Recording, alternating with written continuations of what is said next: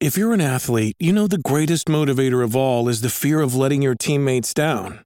After all, a team is only as good as its weakest link. So you owe it to those wearing the same jersey as you to be your best every time you step on the field. That's why there's no vape in team.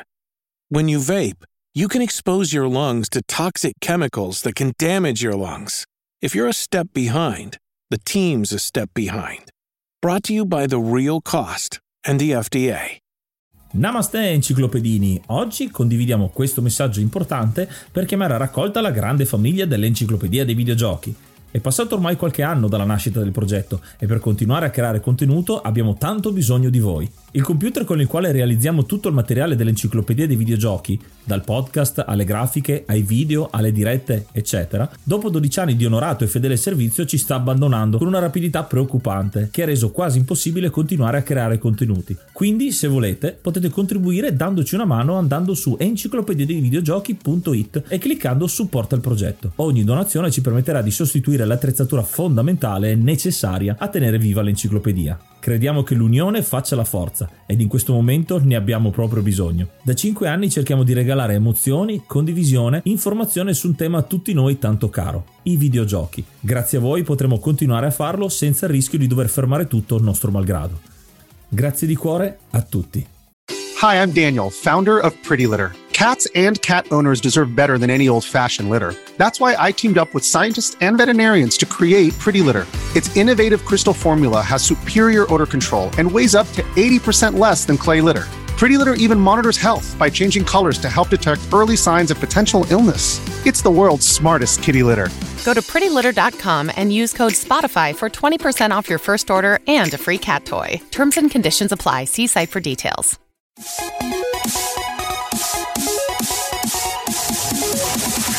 Namaste, benvenuti ad un nuovo episodio dell'Enciclopedia dei Videogiochi. Io sono Ace e in questo momento sono da solo per questo episodio perché Yuga purtroppo è ammalato e non può partecipare a questo episodio, ma abbiamo deciso di registrarlo stesso perché abbiamo un ospite che vi presenterò tra poco. Prima di cominciare, ovviamente andiamo a ringraziare i nostri mecenate con il nostro mitico elenco dinamico è iniziato maggio, quindi aggiorniamo l'elenco e ringraziamo l'hard mod Cry King e i normal mod Rick Hunter, Groll, Don Kazim, Lobby Frontali, D-Chan, Blackworm, Stormbringer, Baby Beats, Belzebrew, Pago, Strangia, Numbersoft, Sballu 17, LDS, Brontolo 220, Dexter, The Pixel Chips, Ing Bastard, Vito M85, Noobswick, Eppers, Vanax Abadium e Nikius 89. Se vuoi entrare anche tu nel gruppo dei mecenate vai su enciclopedia dei videogiochi.it, clicca supporta il progetto e tramite la piattaforma Coffee potrai avere accesso ai nostri video backstage, allo store e anche al feed podcast senza pubblicità. E andiamo a parlare oggi di un gioco un po' particolare, di una serie di giochi in particolare, perché per la prima volta, in realtà è la seconda volta che succede, l'abbiamo fatto solo nell'episodio 200 parlare di più giochi in un unico episodio, quando abbiamo fatto la serie di Super Mario, i primi tre Super Mario insieme. Oggi parliamo di tre giochi che sono un po' legati tra di loro per diverse particolarità, soprattutto il fatto che sono usciti sulla stessa console. Infatti parliamo di Zelda CDI i tre giochi che sono usciti a cavallo del 93 94 che io personalmente non avevo mai conosciuto fino a quando non sono diventati una specie di meme online. Questa è una puntata un po' particolare proprio per questo. Per aiutarci, ovviamente ci siamo avvalsi della cultura di un esperto del CDI, infatti abbiamo il mitico Federico Gori che è qua con noi. Ciao, benvenuto. Buonasera, buonasera a tutti, è un piacere essere qui ospite dei ragazzi dell'enciclopedia sono veramente contento e sì infatti sono abbastanza esperto di, di, CDI infatti il mio nickname appunto è Magnum CDI quindi diciamo che è adatto, è adatto. Insieme a te potremmo parlare di questi che sono un po' quelli più famosi per questa console un po' sfigatina almeno dal punto di vista proprio di, di, di cultura generale con il CDI intanto vorrei una piccola introduzione sul CDI magari tu ci puoi proprio raccontare qualcosa riguardo questo, questa console qualche retroscena. Come mai è considerata una console sfigata o comunque un po' più di nicchia rispetto a tante altre. Perché non ha avuto successo ad esempio? Eh, eh, esatto. Eh, il CDI più che altro diciamo che più che console andrebbe chiamato un sistema multimediale da salotto, mm-hmm. cioè una macchina nata eh, per fare tantissime cose tutte in una, in cui il gioco in realtà era solo una piccola parte del, diciamo, del tutto. In realtà eh, doveva servire da lettore CD, doveva servire da, eh, da lettore per video CD, eh, com- o comunque come sistema anche eh, per l'educazione e l'insegnamento, per il divertimento di tutta la famiglia, insomma aveva diciamo mille usi diversi come una sorta di computer multimediale se vogliamo, quando ancora effettivamente i computer non erano multimediali. Ed è una, un progetto che nasce nel 1984, quindi insomma molto indietro poi nel tempo una, una, volta però arrivati diciamo sul mercato quello sia professionale prima e consumer poi eh, comunque si sono poi accorti che insomma questo mercato a questo sistema multimediale e a tanti altri poi perché ci sono stati anche altri concorrenti non ha risposto proprio un granché ecco. E quindi diciamo il, il CDI appunto nasce con tantissimi scopi diversi e inizialmente infatti non era pensato come macchina da gioco ma soltanto come una macchina dove fare eh, versioni magari digitali di giochi da tavolo mm-hmm. o di piccoli, insomma, piccoli titoli ecco. Quindi non, non, era questo il focus.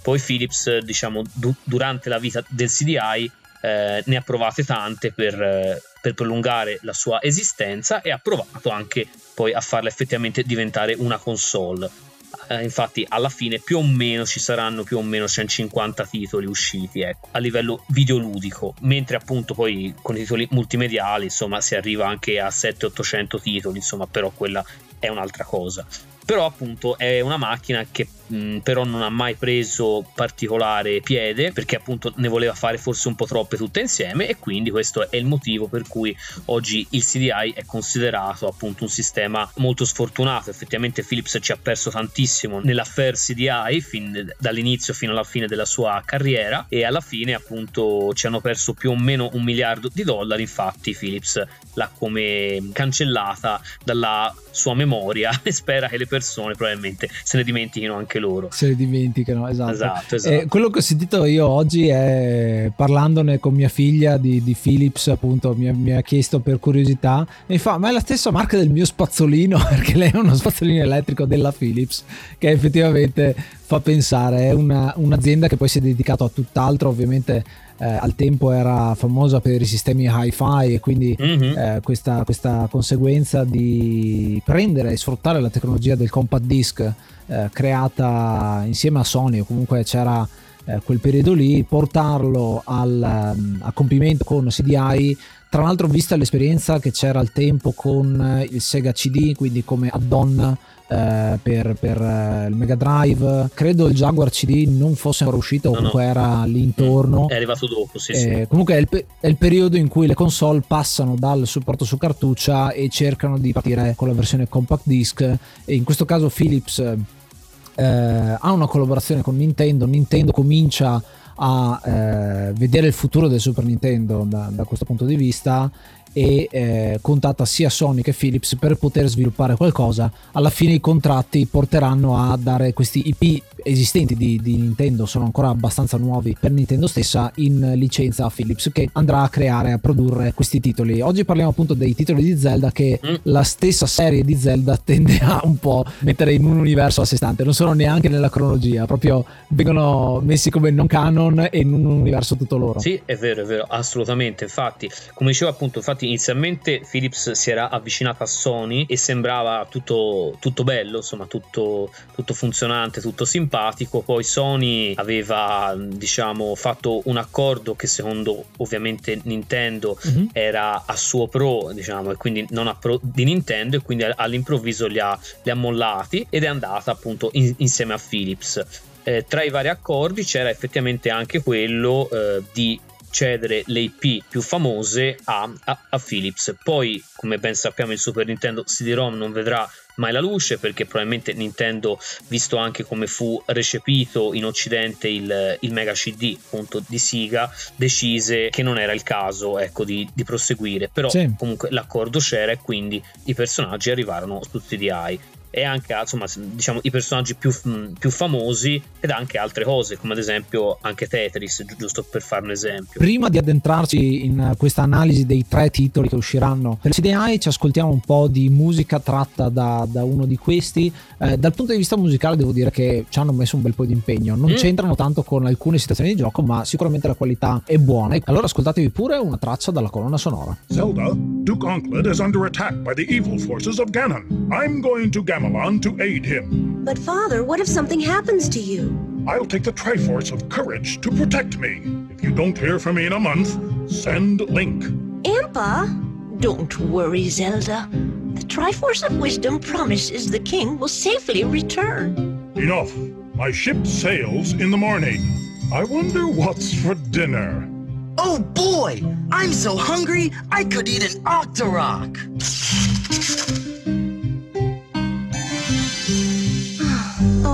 Month gone, and still no word. I'm certain he's all right. Yeah, that old Ganon's no match for the king. Link, go to Gamelon and find my father. Great! I can't wait to bomb some Dodongos! Wake up, Impa. We're going to Gamelon. All right, dear. I'll get the Triforce of Wisdom.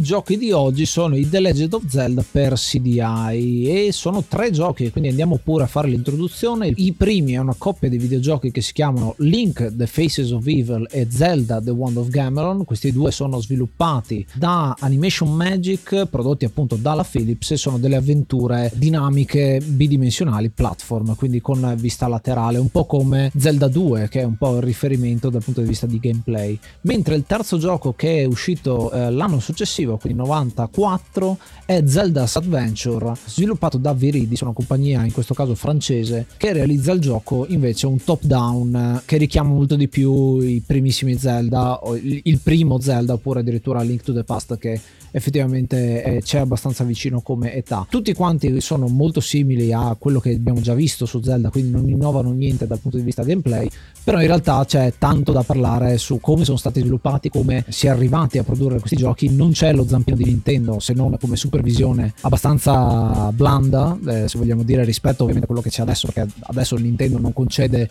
niente di IP a nessuno se non delle, delle pochissime collaborazioni che ci sono state con Capcom, con eh, Square eh, per per quanto riguarda licenze varie, però è sempre una joint venture di Nintendo e qualcun altro che fanno insieme il videogioco. Qui è stato proprio rilasciato e qui concentriamoci prima sui due titoli di Animation Magic parlando di questi Wand of Gamelon e Faces of Evil. Allora, io inizierei parlando proprio di Animation Magic. Chi sono? Chi sono?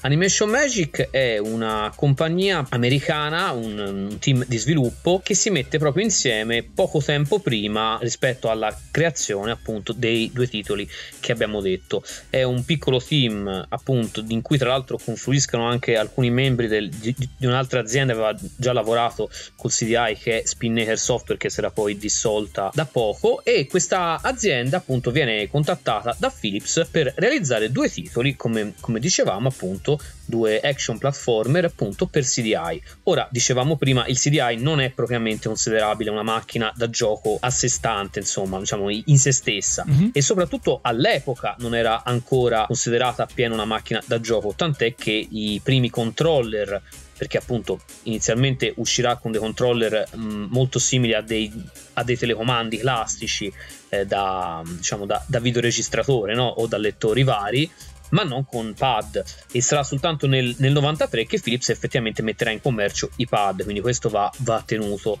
in conto. Appunto, Philips eh, dà un budget di 600.000 dollari per due giochi da far, diciamo, da far sviluppare a Animation Magic eh, appunto per questi due titoli, quindi 300.000 e 300.000 che sono effettivamente piuttosto pochi e dà un anno di tempo per svilupparli. Ovviamente il CDI come dicevo non è una macchina facile per cui sviluppare titoli, per Animation Magic la situazione è effettivamente molto complessa, soprattutto il, il fatto che è un team piccolo e che deve appunto sviluppare due titoli in contemporanea e con un budget comunque abbastanza diciamo risicato. Poi soprattutto questa deadline di un anno è veramente molto stringente, ma Philips appunto vuole cercare di far capire che il CDI può essere anche una macchina da gioco e quindi i titoli di Zelda per Philips sono effettivamente molto importanti. Per questo motivo, insomma, chiede di fare molto velocemente questi due progetti in contemporanea e effettivamente Animation Magic fa tutto il possibile quindi il producer del, del, Sharon tra l'altro in un'intervista ha detto effettivamente dice con tutti i limiti che avevamo dice è già eh, un, una bella soddisfazione che siano proprio usciti questi due titoli perché era veramente molto complicato e quindi succede si mettono al lavoro. Ovviamente il team non può occuparsi anche delle sequenze animate perché ricordiamo che il CDI ha una scheda MPEG quindi per riprodurre i video CD aggiuntiva ma all'epoca ancora non esisteva. Quindi questo titolo doveva essere diciamo compatibile sui lettori base, erano tutto fuorché potenti. E quindi i video loro comunque non riescono, allora si mettono in contatto con un team russo d'animazione, anche questo molto piccolo, che sotto la guida di Igor Razbov praticamente si mette a, a, a realizzare le famosissime sequenze animate di entrambi, quindi sia di Zelda One of Game che Link Face Evil, che sono poi principali, le principali fonti di meme eh, diciamo, che abbiamo su questi due, ecco, quindi sono più che altro famosi. Mm. È un po' grazie a quello che sono ritornati alla luce questi titoli, perché la storia appunto è stata dei titoli che non hanno avuto successo perché la console stessa non aveva tanto successo, mm-hmm. ma poi grazie all'avvento di internet, di YouTube e del fatto che le persone insomma si sono messe a indagare sui giochi di, di, di lunga data, un po' per passaparola, un po' anche perché è stato trattato dall'Angry Video Game Nerd eh, in uno dei suoi episodi delle prime stagioni, insomma, ha avuto un bel seguito su internet e di, e di conseguenza meme come se non ci fosse un domani. Philips, tra l'altro, aveva anche delle pretese, oltre al budget che era fissato eh, voleva fare in modo che si vedessero le caratteristiche principali che mostravano la potenza del CDI, quindi grafica ad alta risoluzione per il tempo, che era 600x400, comunque molto più alta di quello che poteva essere il Super Nintendo, se non con stratagemmi particolari, la musica di qualità CD che effettivamente c'è, anche se è realizzata qui è particolare perché quando noi abbiamo parlato di musica e di come si realizza la musica per i videogiochi, sì. non è come fare le canzoni normali, chiamiamole così, perché devono essere ripeti- devono potersi ripetere perché appunto uno non sa sa quanto effettivamente sta in un'area di gioco. In questo caso le musiche sono state realizzate un po' a sé stanti e infatti ci sono tante aree in cui ripartono da zero oppure magari finiscono prima del tempo. È un po' particolare come è gestita la parte musicale, anche se effettivamente la qualità c'è. E l'altra era gli FMV, quindi full motion video che vedremo in Zelda Adventure. In questo caso invece abbiamo delle animazioni eh, fatte da questo distaccamento russo che molti si ricordano. E io ho sempre avuto l'impressione, guardando questo tipo di animazioni, che siano contemporaneamente troppo animate e anche troppo poco animate. Non so, non so se hai anche tu questa, questa sensazione di intermezzo. È stranissimo, per, esatto, perché ora per chi non l'avesse mai vista, allora, innanzitutto non ci sono ombre o breggiature, quindi sono molto dirette, ma è anche normale perché appunto il farle a tutto schermo chiaramente limitava anche le possibilità della macchina, poi appunto come dicevo in macchina da gioco ancora era tutta da, da esplorare. E poi appunto hanno delle animazioni, hanno tipo la, la, la telecamera telecamera che zooma costantemente sui personaggi, esce fuori, questi si muovono in modo veramente assurdo, eccetera. Per cui è proprio strano, dà um, un effetto proprio di assurdo. Ovviamente tutti i personaggi sono doppiati, eh, i doppiatori erano dei doppiatori insomma, di teatro del New England, eh, che tra l'altro hanno detto appunto hanno intervistato alcuni di loro negli anni, hanno detto che hanno avuto tipo un quarto d'ora di prove e, due ore di registrazione, quindi insomma hanno fatto veramente quello che potevano, ma il doppiaggio in realtà è anche molto simpatico, è molto sopra le righe, ma è simpatico. Però appunto unito a queste animazioni assurde, effettivamente crea un'atmosfera tutta sua e quindi questo diciamo è lo status di meme di entrambi i titoli che come ho detto d- dopo un anno di sviluppo poi usciranno in contemporanea il 10 ottobre del 1993 in America, poi arriveranno anche in Europa, eccetera. Quindi che succede? Ovviamente all'epoca l'ultimo gioco uscito, come giustamente ha detto Ace, della mainline di, di Zelda era ancora appunto Zelda 2, che era diventato effettivamente eh, in parte appunto un action platformer con la visuale appunto laterale quindi questo insomma e quindi loro han, hanno usato quello come punto base per lo sviluppo. Ancora a Link to the Past per Super Nintendo non era arrivato quindi giustamente hanno utilizzato quello come, come riferimento. E quindi niente allora da un punto di vista tecnico in realtà i titoli sono abbastanza notevoli considerando tutta la, la, storia che hanno avuto dietro perché al di là ora delle sequenze sono abbastanza eh, assurde e questionabili però graficamente il gioco non è brutto eh, non ha tantissimi frame d'animazione, per esempio il, il, nostro personaggio gli altri, eccetera, però il design è piuttosto carino, tra l'altro ehm, cerca di riprendere tutti i personaggi e, e, i nemici classici della serie di Link, aggiungendone ovviamente di nuovi, con alcune scelte tra l'altro anche abbastanza simpatiche e particolari. I fondali sono tutti realizzati a mano, quindi disegnati a mano, e mm, per la maggior parte sono molto carini, hanno anche animazioni, insomma piccoli particolari come ad esempio il fumo,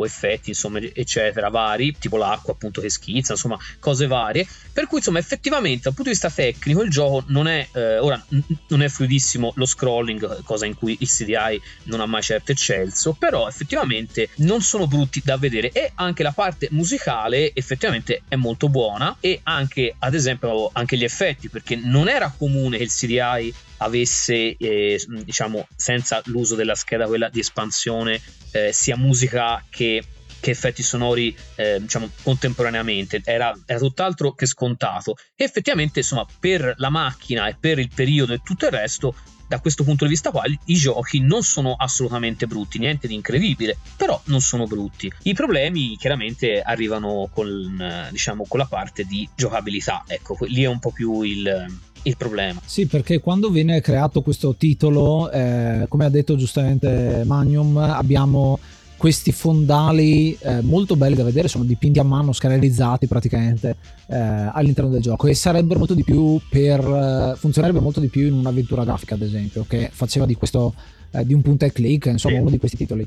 Metterli in un uh, platform è un controsenso perché i platform, soprattutto bidimensionali, si basano sì, su eh, griglie sol- solitamente, quindi uh, una precisione al pixel, ma, ma, anche senza avere la precisione al pixel. E quindi qui questi fondali confondono un po' le idee al giocatore che non sa effettivamente dove sta finendo la piattaforma, dove inizia una parte che eh, posso mm, attraversare invece. Ci sono dei momenti abbastanza particolari, ad esempio delle colonne in cui eh, in una ci passi davanti, nell'altra ci passi dietro, sei bloccato per la strada dal punto di vista giocabilità ha delle grosse pecche e questo un po' è un esempio di persone che non avevano mai sviluppato un gioco che provano a fare qualcosa senza prendere da quello che c'è stato prima. Eh, questo gioco, come dicevo, prende ispirazione da, da, da, quello che c'era al tempo, almeno nello sviluppo. Poi Link to the Past e Link's Awakening sono lì in via di uscita, ma non sono ancora usciti quando questo gioco è ancora in sviluppo. Questi giochi sono ancora in sviluppo. Sì. La particolarità è che effettivamente questo gioco va a prendere ispirazione da un punto di vista gameplay da Adventures of Link.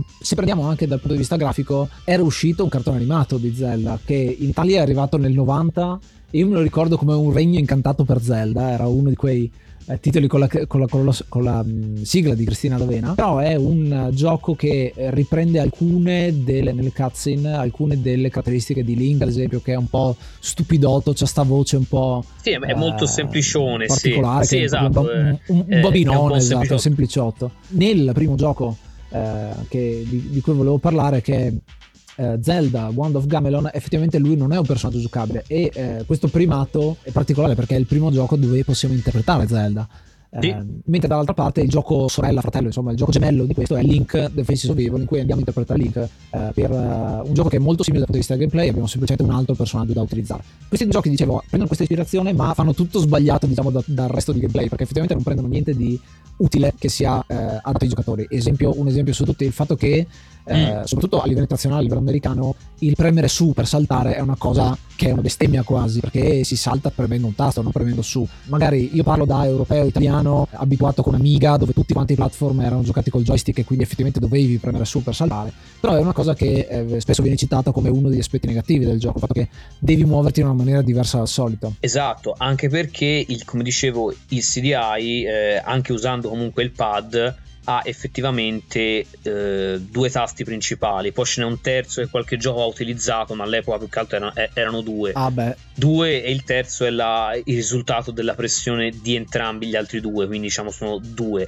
Per cui la, la scelta di usare su effettivamente è un po' dovuta anche ai limiti proprio del, del controller, ma non è stata una, una grande scelta come il fatto di dover premere giù più il pulsante azione per poter aprire l'inventario, cosa per esempio ti impedisce di, di farlo, ad esempio quando sei accanto a una porta, eh, perché ov- ovviamente si usa lo stesso tasto anche per aprire le porte, per cui insomma anche i limiti del controller sicuramente hanno influito. E ora, ovviamente, appunto, ora, giusto per dare un accenno di trama, ovviamente in, sì. in, in Zelda Wand of Gamelon, appunto, interpretiamo per la prima volta appunto Zelda che deve salvare sia suo padre che King Archinian e poi appunto anche, anche Link che vengono inviati sull'isola di Gamelon, di Gamelon eh, appunto per combattere ovviamente con le forze di, di Ganon e ovviamente eh, vengono appunto imprigionati quindi tocca a lei eh, con la sua nutrice Impa eh, e appunto andare e insomma e prendere la situazione diciamo di petto. Invece per quanto riguarda Link The Faces of Evil è la stessa cosa. Ovviamente questa volta il, ehm, diciamo la, siamo su un'altra isola che, che, è l'isola di Corridai e questa volta appunto Link viene scelto perché una profezia dice che lui deve sconfiggere ovviamente Ganon guarda caso e quindi King eh, insomma il re, diciamo, re Archinian eh sì, che c'è sempre appunto anche in questo titolo qua gli dà appunto questa missione quindi lui viene accompagnato da questo mago mago eh, chiamato Guanam praticamente sull'isola per eh, insomma per sconfiggere appunto Ganon. Quindi questa è un po' l'idea. Que- la, diciamo quello che è eh, secondo me allora quello che po- poteva funzionare è il fatto appunto che comunque il sistema di combattimento è abbastanza buono sarebbe buono di base però purtroppo come dicevo troppi tasti troppe mosse da fare tutte insieme sicuramente non aiutano non aiuta il respawning selvaggio dei nemici costante che, che rompe le scatole in una maniera incredibile. E, e ovviamente anche alcuni di essi che sono diciamo posizionati in punti scomodissimi da, da colpire, quindi questo non aiuta.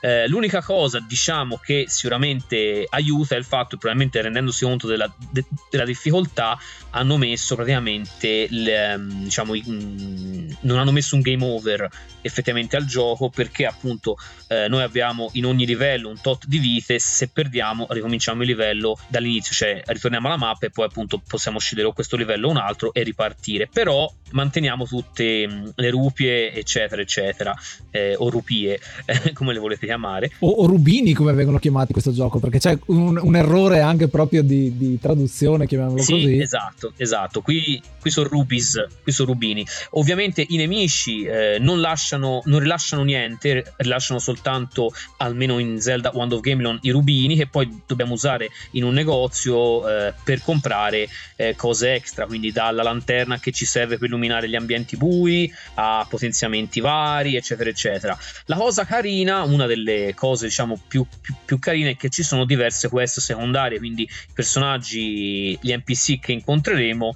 ci daranno eh, qualche missione extra e se vogliamo appunto trovare questi oggetti e poi riportarli ci daranno effettivamente vari potenziamenti cosa questa è una cosa effettivamente carina. Il resto però è molto frustrante, i salti eh, non sono proprio il massimo della precisione, eh, come si diceva appunto a volte si confondono con il fondale le piattaforme, insomma, e, eccetera. Per, c'è qualche piccolo aiuto, per esempio comprando la corda si potrà usare quella e saltare qualche pezzetto di platform abbastanza noioso, però effettivamente sì, questi giochi hanno un sacco di, di problematiche. C'è un altro aspetto secondo me in particolare, perché fino adesso Zelda è sempre stato considerato una sorta di open world, no? un mondo da esplorare con tanti piccoli dungeon, invece qua cambia completamente il sistema perché c'è una mappa di gioco con eh, un determinato numero di livelli disponibili, credo che all'inizio siano sempre tre, poi ogni volta che ne finiamo uno ne sblocchiamo un altro, quindi abbiamo sempre una scelta per poter andare in un altro livello. Questo è dovuto a due aspetti, uno l'aspetto tecnico, il fatto che i livelli, come giustamente ha detto prima Federico, non potevano essere troppo grandi proprio perché gli scenari dovevano essere limitati, insomma, e infatti tanti di questi livelli hanno sottolivelli, quindi entri dentro la caverna, entri dentro eh, la casa, castello, tutte quelle che sono abitazioni fantasy classiche, con tutti i casini del, del, del caso, perché appunto entrare dentro le porte eh, ad esempio entri dentro una grotta che è buia, ma prima devi spostarti per poter utilizzare la torcia e non puoi prepararla prima. E poi magari anche cadere di sotto, giusto per dire, sì. L'altro aspetto che è particolare secondo me è il fatto che hai comunque un po' di scelta e ciascuno di questi livelli è completabile, quindi hai quell'aspetto molto più videogioco vecchio stile. Si, si, vede come qualcuno che non ha mai fatto game design abbia detto che cos'è un videogioco? Bene, ci sono livelli da finire da completare, facciamolo anche noi. E quindi hanno messo, implementato alcuni aspetti proprio di design eh, molto elementari, ecco, rispetto a quelli che erano i videogiochi di fine anni 80, soprattutto che è l'ispirazione eh, dal punto di vista di design proprio. Particolarità, giusto per farvi capire quali sono gli elementi amatoriali, chiamiamoli, di questo gioco. Il fatto che non puoi raccogliere le, i rubini, ma devi attaccarli per poter fare in modo che entrino nell'inventario. È stranissimo, devi interagire con la spada per prendere le cose e non puoi semplicemente passarci sopra. Ma anche per parlare con le persone, devi tirare una spadata agli NPC per iniziare a parlarci, no? E quindi diciamo far partire poi la, cutscene eh, animata per cui anche questo effettivamente è un po' strano dare una spadata a un NPC per, eh sì. per parlarci. Sì, si, si, vede ancora di più come sia, eh, se noi lo compariamo a giochi interattivi del tempo, io mi ricordo anche giochi che uscivano su DVD, cui hai che ne so i quiz, queste cose qua, è molto più simile a un quiz o comunque a uno di quei giochi interattivi lì che a un gioco su console, quindi è impossibile compararlo con un, effettivamente un altro Zelda perché non c'è confronto, ma compararlo con qualcosa di simile eh, più adatto diciamo al sistema sicuramente c'è, ci sono similarità ecco si vede stesse scelte di design sì sì infatti un po' detto più che altro poi la macchina appunto ha dei limiti esatto. e quindi avendo questi limiti ovviamente come, come si diceva non potevano essere livelli particolarmente aperti e tutto, ma dovevano effettivamente essere appunto a schermate e quello, in quello effettivamente hanno fatto una scelta oculata visto il sistema. Come ho detto, come, come ad esempio il fatto che comunque anche quando perdiamo tutte le vite in un livello, certo. tutto quello che abbiamo fatto fin lì, quindi tutte, tutti i rubini che abbiamo preso e tutto il resto rimangono comunque nell'inventario, non li perdiamo, se no sarebbe stato veramente inaffrontabile. Rimane una biologia eh, abbastanza diciamo particolare che all'epoca tra l'altro non fu ehm, recepita né benissimo né malissimo, diciamo nella media. Alcune riviste ebbero dei, dei, giudizi mediamente positivi. Per esempio, il, il, CDI Magazine che ho qui, che è il numero 2 inglese, per esempio, ha, ha, dato. Poi, tra l'altro, non costavano neanche tantissimo, perché costavano comunque 30 sterline. E quindi, insomma, non è fosse proprio questo, appunto, per la versione europea, non era proprio un prezzo altissimo. Da, per esempio, 65 su 100 alla grafica di Link Faces of Evil, 60 al sonoro, 60 all'interattività e in totale 65, quindi un 6,5. E invece a Zelda One of Game non dà un po' di più, non so bene per quale motivo. Forse perché Faces of Evil è un pochino più difficile tra i due. Ha anche delle feature in più, come ad esempio il fatto che alcuni nemici vanno uccisi con alcune armi specifiche, cosa per esempio invece in Zelda non, non c'è, come ad esempio ne so, sì. le palle di neve, eccetera però appunto tra i due è piaciuto più, più Zelda per cui ha un 75 diciamo, per cento. Di votazione e quell'altro 65 però sono voti nella media cioè non, non erano considerati certo capolavori.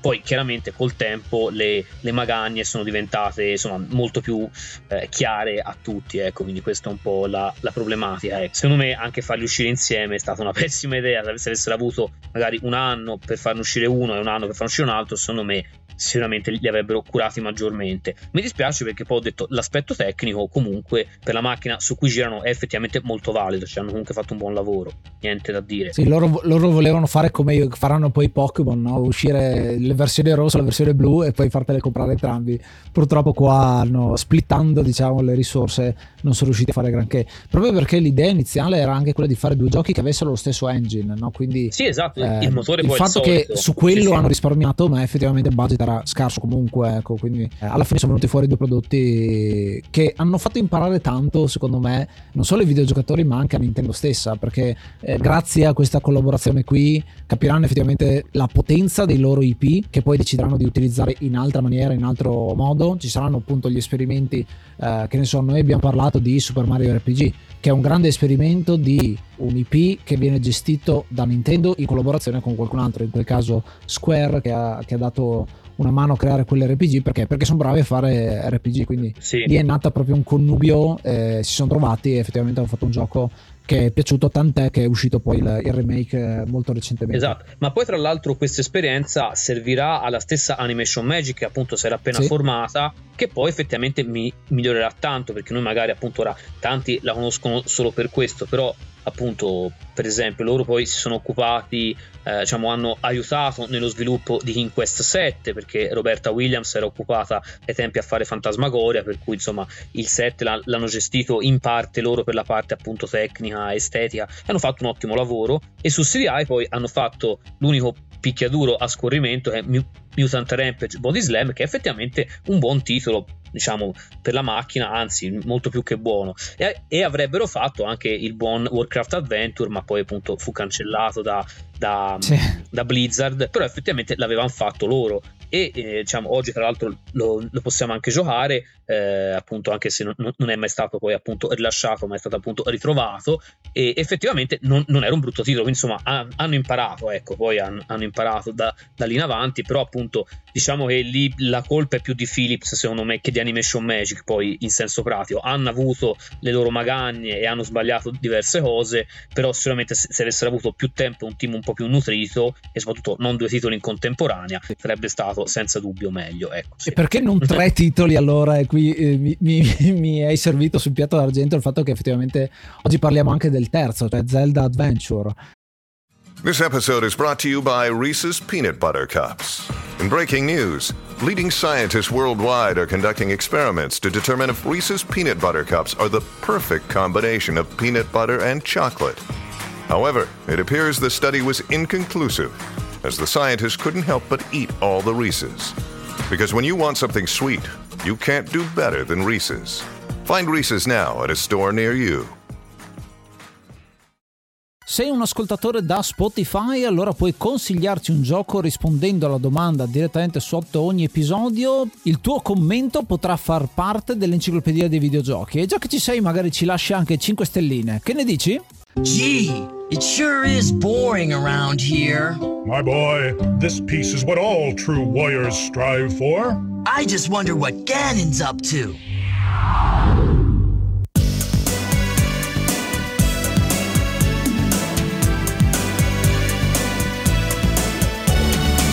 Esatto, che poi è poco conosciuto rispetto agli altri due, molto poco conosciuto anche perché è, è arrivato molto tempo dopo, che tecnicamente appunto il gioco doveva uscire nel 94 ed è stato affidato anche questo con un budget comunque abbastanza mh, diciamo misero alla povera Viridis Corporation ma appunto per problemi vari nel testing e tutto e perché era un gioco ancora più ambizioso degli altri due effettivamente poi l'uscita vera e propria c'è stata soltanto nel maggio del 96 quindi si parla di molto tempo dopo quando tra l'altro in America il CDI era già morto e Eh sì. diciamo sarebbe morto poi ufficialmente la- l'anno dopo quindi si parla proprio della- del periodo finale infatti è molto raro Zelda's Adventure rispetto agli altri due ecco si trova veramente cioè gli altri due diciamo vengono comprati dai fan di Zelda e poi li mettono magari sullo scaffale in bella vista ma non li giocheranno mai Sì. però Zelda's Adventure è effettivamente un gioco molto raro perché è arrivato in fondo alla vita del CDI e quindi ha venduto poche copie presumo e quindi non è andata particolarmente bene ecco. Sì, il, pa- il panorama tra l'altro sta cambiando molto perché è anche il periodo in cui cominciano a intravedersi i primi sistemi 3D. Sì, Ocarina of Time non è lontanissimo, diciamo, sta arrivando e quindi sicuramente non ha aiutato anche il periodo di uscita. Però parlando appunto di Zelda's Adventure, altro gioco che vede protagonista di nuovo Zelda e eh, dal punto di vista gameplay eh, ci sono alcune scelte particolari. Il fatto intanto che si ispira non al side scrolling che abbiamo visto di Zelda 2, ma all'originale, quindi top down. Sì. con una mappa bella estesa, ho visto tra l'altro nelle nostre ricerche abbiamo visto effettivamente quant'è grande la mappa e non è niente male, devo dire.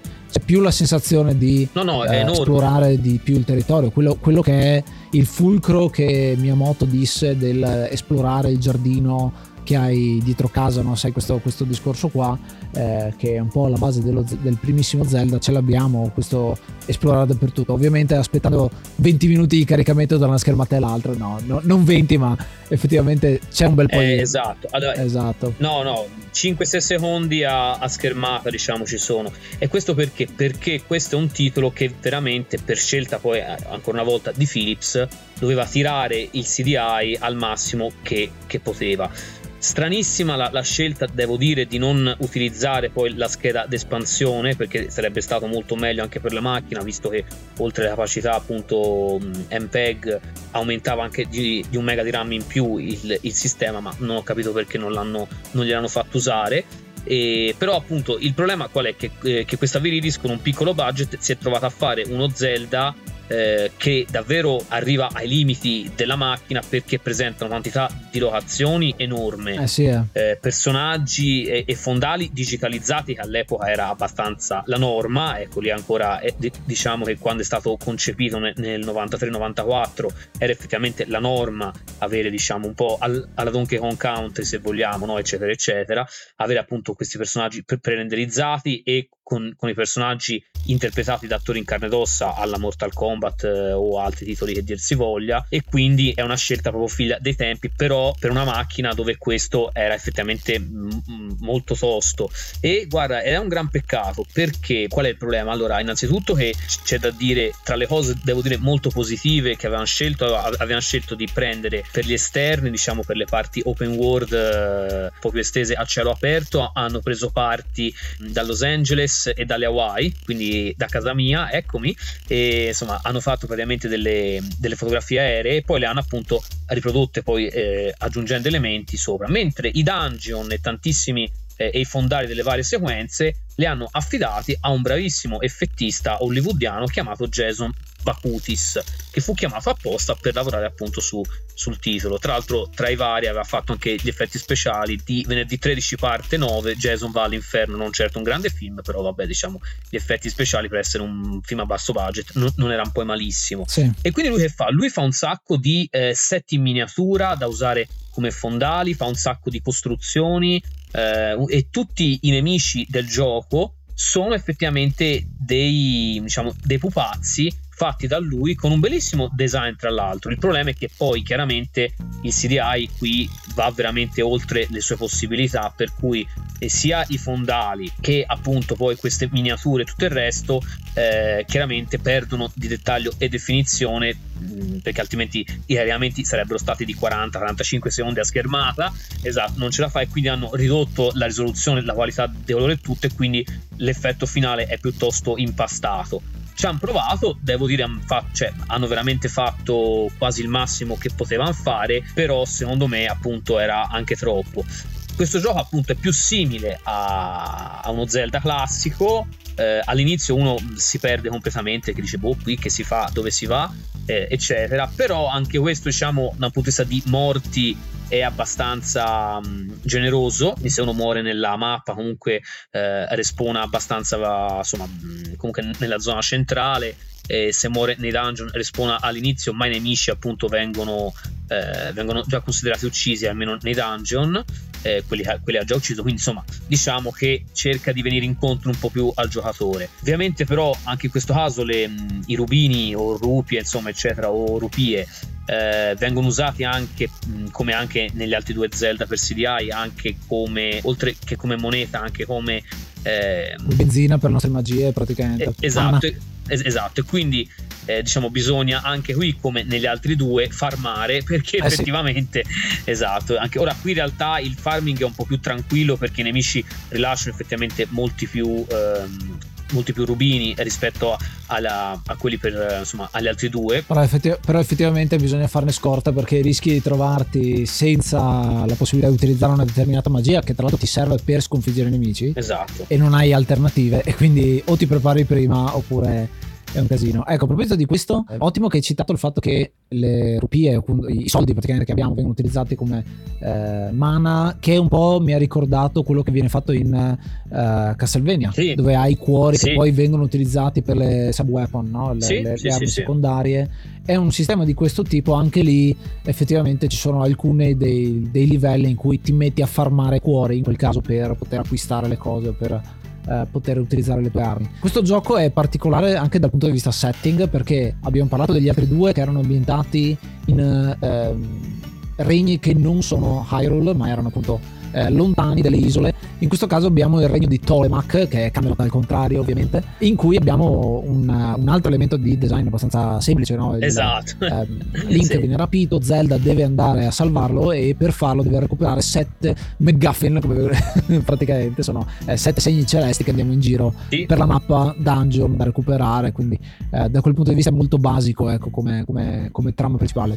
È particolare perché anche qui è strapieno in realtà di personaggi live action, quindi eh, la, la, voglia di mostrare sì. la, parte, la, parte, grafica c'è, poi la resa è quella che è, però eh, grande impegno da questo punto di vista, anzi è uno dei primi giochi che cerca veramente di mettere eh, un punto esclamativo con gli FMV, poi ci sarà tutta una sequenza di altri giochi che praticamente baseranno tutto sugli FMV e eh, la parte di gameplay diventa premere una direzione. Ovviamente eh, uno potrebbe citare Dragon Slayer, che ovviamente è molto precedente, ma in quel caso è eh, un, un, dice, un, pioniere diciamo, di, quello, di quello che è l'FMV. Sì. Eh, ci sono tanti giochi che hanno preso quel sistema lì, cioè mostrare delle belle animazioni con, con gli FMV e poi effettivamente il gameplay si riduce a premere un tasto ogni tanto, eh, giusto per mandare avanti. Diventa un film interattivo. Ecco. Questo gioco invece cerca di mantenerlo. Però appunto in questo gioco in realtà più che altro viene fatto tutto per mostrare la parte tecnica, quindi i personaggi comunque si vedono sempre dall'alto, come dicevo, la, la visuale dall'alto è tutto.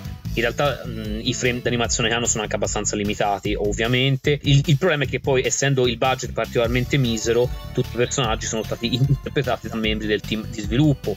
Lo stesso mago che all'inizio appunto informa Zelda della situazione e tutto è, è, è, interpretato dal compositore della colonna sonora Mark Andrade, quindi figuriamoci, e, giusto per fare un esempio, ma anche il um, Jason Bahutis farà appunto un personaggio, insomma, eh, diciamo tutti quelli de- dello staff e purtroppo, visto il poco budget, saranno, uh, questa volta saranno, eh, diciamo, sarà il team vero e proprio costretto a doppiare i personaggi con, con risultati, diciamo, che variano dal simpatico all'abbastanza mm, cringe, bruttino. Eh, esatto, diciamo gli altri erano più consistenti, quelli degli altri due capitoli, ecco. Sì, sì, di, di titoli, titoli diversi anche perché eh, negli anni 90 doppiaggio a livello americano eh, eh, c'era per i cartoni animati, per i videogiochi c'era ancora abbastanza reticenza a doppiare e avere del, sì, sì, sì. dei voice actor che fossero specifici per i videogiochi no? e quindi si andava a raccattare un po' quello che si trovava si trovavano tanti attori di teatro tanti sì. radiofonici facevano eh, le, le, le soap opera radiofoniche questi, questi queste cose qui, eh, cosa che tra l'altro troveremo anche in Italia, perché anche lì doppi- noi abbiamo ovviamente una storia di doppiaggio molto più corposa, perché i- il doppiaggio italiano è tra i più invidiati al mondo e eh, molto, come si dice, di, lunga data, tantissimo tempo che esiste il doppiaggio italiano, ma nel campo dei videogiochi abbiamo tantissimi esempi, Metal Gear Solid, eh, per citarne uno su tutti, con il doppiaggio che è stato fatto da attori che poi sono diventati famosi, ma che al tempo effettivamente sono stati raccattati dalla radio, eh, quindi no, non di veri protettori. No, no, è vero, infatti, ma guarda, in realtà, per esempio, anche quando sono arrivati i primi giochi su CD-ROM in America, per esempio, anche Sierra, che era molto famosa per le avventure grafiche e tutto il resto, utilizzava i programmatori stessi con risultati abbastanza pesanti. E diciamo, soprattutto una delle prime è stata LucasArts a assumere effettivamente doppiatori professionisti, cioè, e si sentiva infatti la differenza. E appunto qui, qui, chiaramente per problemi di budget Philips che voleva a questo punto spenderci poco eh, effettivamente ha detto così e quindi i risultati sono anche troppo. Come, come, si diceva appunto anche i filmati stessi chiaramente sono in parte fatti in FMV, in parte sono fatti eh, con, con, foto in realtà appunto proprio perché eh, c'erano dei limiti anche proprio tecnici, diciamo senza usare la scheda aggiuntiva che questo gioco ahimè non utilizza per cui insomma tra una cosa e l'altra e insomma diciamo ci sono stati un po' di, di, problemi.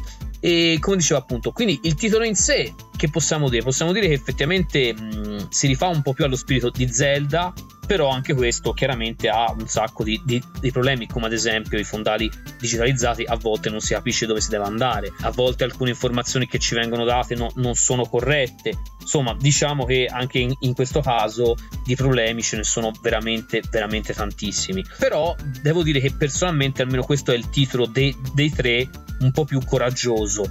Eh, mi dispiace per esempio per il fatto che eh, soprattutto per le parti quelle aperte abbiano utilizzato non una colonna sonora, ma più che altro rumori eh, diciamo naturali, no? eccetera, che magari un pochino possano un po' diciamo annoiare. Nei dungeon invece un po' di musica c'è, non niente di, di particolare, però insomma un po' più ispirata sì.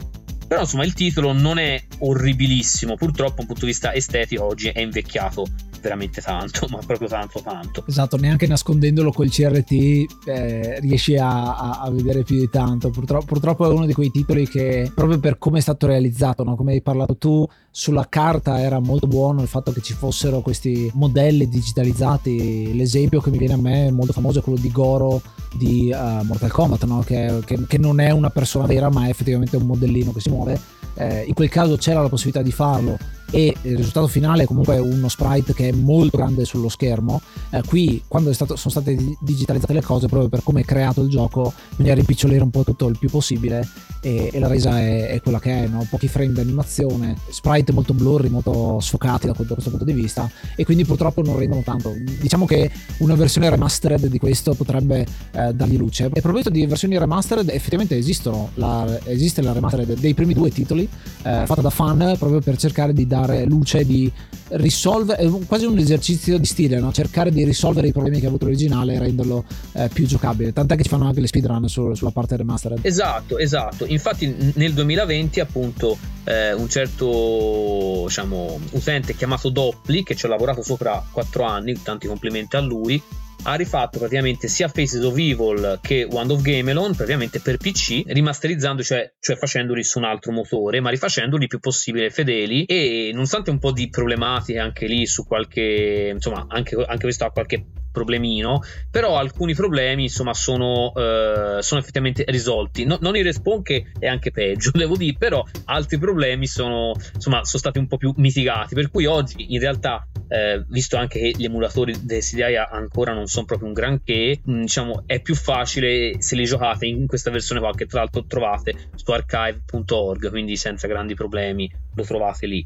E purtroppo invece Zelda's Adventure ancora no, anche se c'è stato fatto un remake per Game Boy di Zelda's Adventure, mm-hmm. che sembra strano, ma c'è anche quello. È vero, sì, sì, sì, è col motore grafico di col motore di gioco di Link's Awakening. Esatto, esatto. E però insomma, quella ancora deve migliorare un po', però effettivamente ancora è. Tra l'altro volevo far notare che la eh, però la diciamo almeno all'epoca eh, qui siamo in pieno 96, sul numero 17 della CDI Magazine inglese, che ho qui infatti accanto a me, eh, c'è stata la recensione e effettivamente a differenza degli altri due, eh, questo qui ha preso un 84% di voto totale, quindi effettivamente eh, Zelda's Adventure è stato maggiormente eh, ben considerato rispetto ai primi due e posso capire anche il perché. Purtroppo oggi il fatto di avere, come dicevo, questo tipo di estetica non gli fa certo, eh, non gli dà certo, diciamo, un boost. E anche il fatto che sì, ci sono delle scene in full motion video, ma sono comunque poche, eccetera. Quindi non ha quel valore di, tre, di trash no? che circonda i primi due. E per questo motivo, appunto, un titolo molto più sconosciuto e molto meno considerato. Però, que- insomma, se avete voglia di, di provarlo anche con un emulatore, eccetera, non richiedendo la scheda diciamo, di espansione, dovreste riuscire a giocarlo senza troppi problemi. Fate un tentativo se volete a- avvicinarvici. Noi vi abbiamo diciamo, raccontato i problemi che ha e tutto il resto, però è anche giusto insomma, che uno dica, dica guarda, voglio provarlo in prima persona, perché no? giusto? Eh sì, portiamoci a casa proprio questa, questa lezione. Diciamo che noi di Enciclopedia dei videogiochi cerchiamo sempre di presentare qualcosa di cui parlare di videogiochi. In questo caso è un videogioco, una serie di videogiochi che sono stati recepiti negativamente a livello generale, ma comunque eh, hanno ispirato qualcuno a fare un remake, a analizzarlo nel dettaglio, a vedere come non si fanno i videogiochi da un certo punto di vista anche.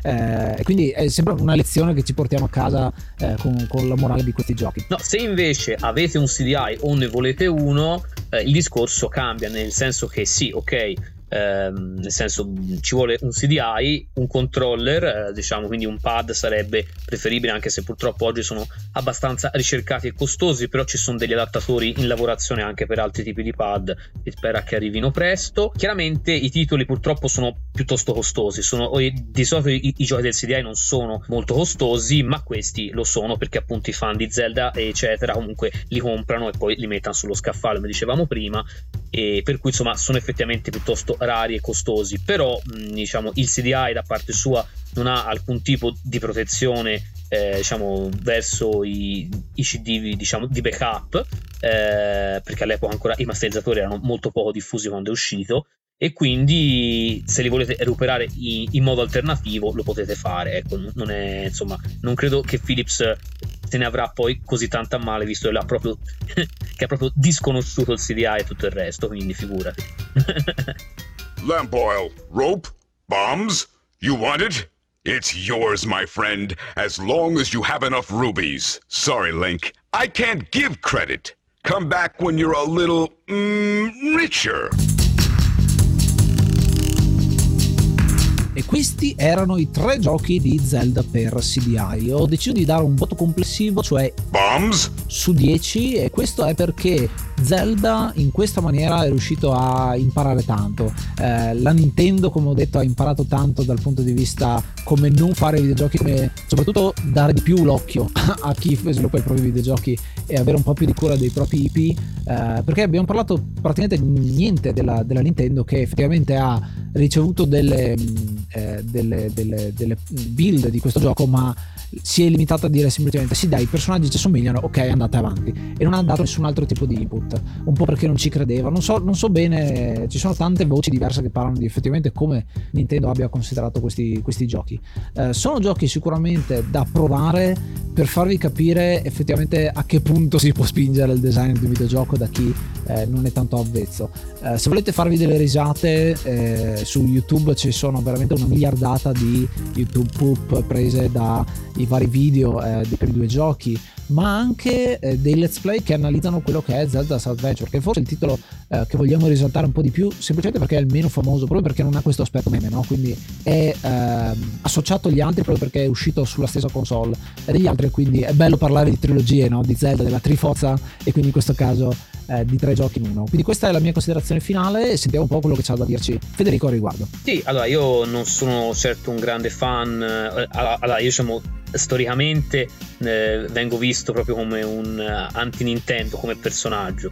E per cui io vi dovrei dire ah bellissimi apposta per dare contro a Nintendo però ov- ovviamente siamo seri. Per cui insomma mh, diciamo che non posso dare una, diciamo, una valutazione particolarmente incredibile. Diciamo che tra, tra, i tre sicuramente i primi due io darei un 5 a, a Wand of Gamelon e un 4,5 a, a, a Faces of Evil eh, o, o 5 meno meno via proprio per, per, simpatia mi ricordano i voti che prendevo con le versioni di greco e latino e, e, e, invece per quanto riguarda Zelda Adventure comunque io direi che una, un 6 meno quindi una sufficienza stiracchiata ci può anche arrivare nonostante tutti i difetti che ha ecco Here, have some water of life. My, you're thirsty. Oh my goodness, Perfetto, e dopo un altro pezzettino di colonna sonora che vi portate a casa, siamo qui per i saluti finali. Un augurio rinnovato a Yuga per uh, la pronta guarigione. Insomma, se volete farcelo, potete lasciarci un commento direttamente su Spotify, potete venire su enciclopedia di videogiochi.it e trovare tutto quanto quello che facciamo sulle varie piattaforme, su Instagram, su YouTube, su Twitch, eh, eccetera, eccetera. Fate un salto su enciclopedia di videogiochi.it eh, che veramente trovate di tutto e di più. E ringraziamo il nostro ospite Federico Gori, detto Magnum CDI. Dove ti possiamo trovare? Dove eh, vediamo i tuoi lavori? Cosa, cosa, fai di bello? Ecco, allora io sono appunto un personaggio che vola un po' ovunque nel, nel mondo del, dell'internet, diciamo, quindi sono ospite spesso eh, su, su, vari canali YouTube, come ad esempio quello di Igor Stellar o quello di, di, di mm, Paolo Marocco, insomma, eccetera. E, e, poi diciamo ho una presenza fissa sia a livello di articoli eh, che, mm, che, podcast su Game Revs. Io in realtà sono un, un bitellone, quindi io faccio parte di questo gruppo di retro gamer romagnoli, pur non essendo ovviamente romagnolo dall'accento, credo l'abbiate immaginato. Eh, però appunto faccio parte di questo qui, infatti proprio il personaggio di Magnum nasce proprio come, come bitellone e adesso appunto noi siamo all'interno di Game Revs, quindi sia come articoli che appunto che come podcast mi trovate appunto stabilmente eh, su Game Revs. In realtà poi ora per esempio ho una rubrica anche su Hardware Memories eh, dell'amico Quanti Giga, insomma eh, diciamo ve leggo un po'. A breve spero di aprire finalmente il mio canale YouTube diciamo personale eh, diciamo, dove affrontare proprio titoli particolarmente oscuri e particolarmente poco ben recepiti. Quindi, vedi, anche questi ci starebbero quasi quasi bene. Chi lo sa, chi lo sa. Vediamo, vediamo. Il CDI sicuramente, ma anche sistemi e tecnologie strane insomma mi affascinano molto quindi sia, sia video insomma che, che film che che ovviamente videogiochi, insomma, un po' tutto mi affascina. L'oscuro è proprio il mio campo, ecco, quindi è molto divertente, sì, sì. Perfetto, allora andate a scoprire un po' quello che fa Magnum CDI direttamente nella descrizione, troverete un po' di link da poter cliccare e conoscere un po' di più Federico. Ci vediamo quindi alla prossima puntata, direttamente domenica prossima e io sono Ace. E io sono Magnum CDI. Giocate una pagina alla volta. Namaste and be brave. Alla prossima!